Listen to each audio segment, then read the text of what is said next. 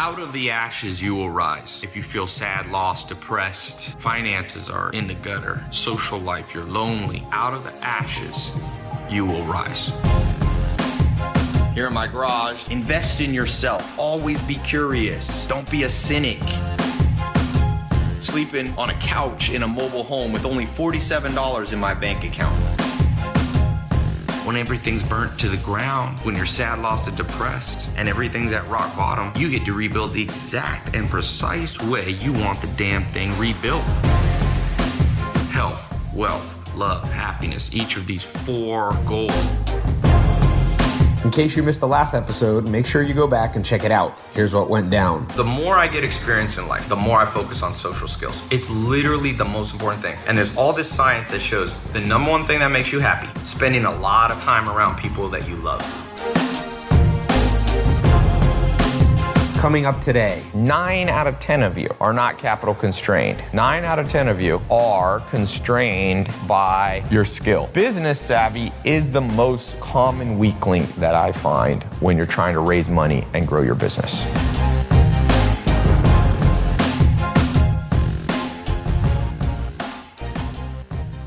So today, we're talking on raising $1 million from investors for your ideas. Number one, why do you need to raise investment money? Simple.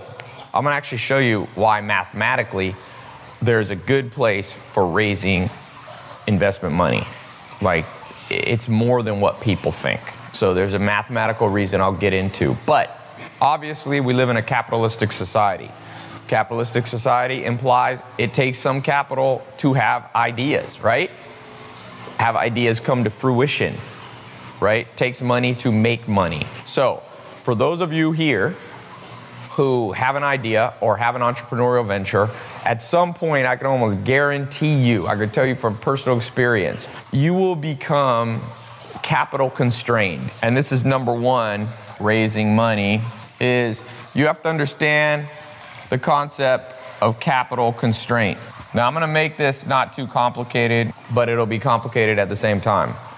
Ca- capital constrained, we could add constrained here, means what you're doing, the weakest link is money. Now, there's a flip side to this. A lot of people say, Tai, my main weak point is on, that I'm capital constrained, and they're wrong. Their main weakness is many other things. So, for those of you watching, um, a lot of you think you're capital constrained. So you go, Tai, I've got this idea, I've got that idea, and if I only had a million bucks, my idea would become a multi million dollar idea. And I'm gonna challenge you and go, usually, nine out of 10 of you are not capital constrained. I'll tell you what you are. Nine out of 10 of you are constrained by your skill skill set. So capital constraint is real. There are some of you, one out of 10 of you, who right now, if you only had more capital, you could skyrocket your success and accelerate it. Bam, bam, bam, bam, bam. Nine out of 10 of you are, have a different constraint. So, number two, it's business savvy. Business savvy is the most capital, uh, is the most common weak link that I find when you're trying to raise money and grow your business. So, somebody says, Will the accelerator help you become business savvy? Yes, a lot of you are in, the, or not a lot of you, some of you have been let in. We've got an application process. Some of you are in my online kind of business school. Okay, it's called the accelerator. Um, and yeah, that's what it's built for. It's built everything that I needed to know so that when Mark Cuban is here in my house, he go, respects me I'll be putting out that uh, some of the video footage I shot with Mark uh, a day, a couple week, in a week or so. So business savvy. Here's a little test I want you to try your on yourself. Let's. I'm just going to throw some stuff out here. We're going to test how constrained you really are around business savvy. Everybody tells me they know business, they know money. Everybody tells me, Tai, I got my business idea. If I just had a million bucks, we'd all make, I'd make money and I'd make money for the investors. Let's test you right now. I'm just gonna throw out a few terms out there, uh, little test. Do you know what a clawback provision is in raising money? Who here knows? A clawback provision is, is part of raising capital, usually in slightly more complicated funds and so on. How many people here know who Kim Kardashian is? How many people have knowledge and savvy about Kim Kardashian right now? How many people know who the vo- what the Voice TV show or American Idol or know Simon Cowell? Okay, so everybody's brain here is savvy about pop culture at some level. Everybody knows who the Beatles is, everybody knows who Michael Jackson was. So, a clawback provision is an example of something, if you know that, what that is, as opposed to knowing who Ringo Starr is, there's benefits for you in life. Because mark my words, if you sit down at the table with investors some of the investors won't know what a clawback provision is.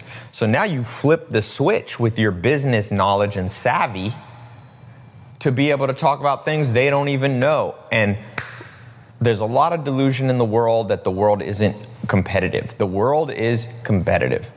Dr. David Buss become a friend of mine. He wrote the textbooks that are used to teach evolutionary psychology, kind of the most cutting edge science around social interaction and in how we act as humans. And he told me the world is competitive at every angle. Friendships are competitive. You're in a competition for the highest quality friends because other people want them as friends. You're in competition romantically because if you're attracted to somebody, they're probably an attractive person. Probably 20 other people attracted to them, and they have a lot of choices. If you want investment money, $1 million, guess what? The game is, is very competitive because other people want Mark Cuban's Shark Tank $100,000 or a million dollars. So it begins to make sense what I'm saying that most people are business savvy constrained. Let's try one more. I'm just to think of something else here. Uh, who knows how much research and development money called R&D money Apple or Microsoft spends each year? What percentage of their revenue does one of the, let's take Apple, which is now the largest, most highly valued publicly traded company in the world at 700 billion valuation. How much do they spend of their gross revenue on re- research and development is uh, on research and development? I think it's about four, four to six billion, if I'm correct. Microsoft and them, but they're spending you know, let's say roughly 10%, a little bit less, I think, generally, than 10%. I think Google does. I mean, I think Apple, it's actually less, less. I should know this. I'm asking. I've been reading so many annual reports, some of them are starting to blend together. But the point is, they don't spend a large amount of their money. They don't spend, you know, 50%, but they don't spend zero. They're always spending literally billions of dollars on research and development. Now, why is that important for you? Well, when you're sitting down with investors and they're having a conversation with you, they're going to be listening for business skill, savvy, knowledge, and competency.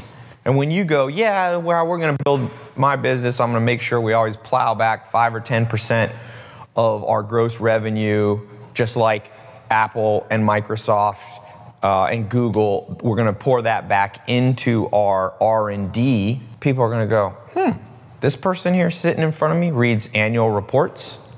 Because how many people do you know read annual reports? Just ask your friends. Ask all your friends, all your family, everybody that's an acquaintance. Ask them how many annual reports they read this year. Now, Warren Buffett, who's the second richest man in the world, and sometimes he's been the richest man in the world, he reads 250 to 1,000 pages a day. A lot of it is annual reports. I'm not asking you to read 250 to 1,000. But you guys do know that he's the biggest investor in the world, right? So it would make sense, whatever he finds important, that you must find important. If you want the chance to enter into one of my free giveaways, here's all you have to do. Number one, subscribe to my podcast. And then, secondly, leave an honest review of my podcast. What do you think of it? All right. I pick random reviewers to win either an iPhone 7, a GoPro Black, a MacBook Air, iPad, Kindle, and then I've been doing these uh, once a month free car giveaways, giving away a Mustang or Camaro to one random social media follower, podcast followers are entered into that too. So you'll get your free chance to enter. Just leave an honest review and make sure you subscribe to my podcast. All right. I hope you win one of the giveaways. Talk to you soon. Make sure you subscribe to the podcast in iTunes or wherever it is you like to listen so that you don't miss out on any new episodes as they come out.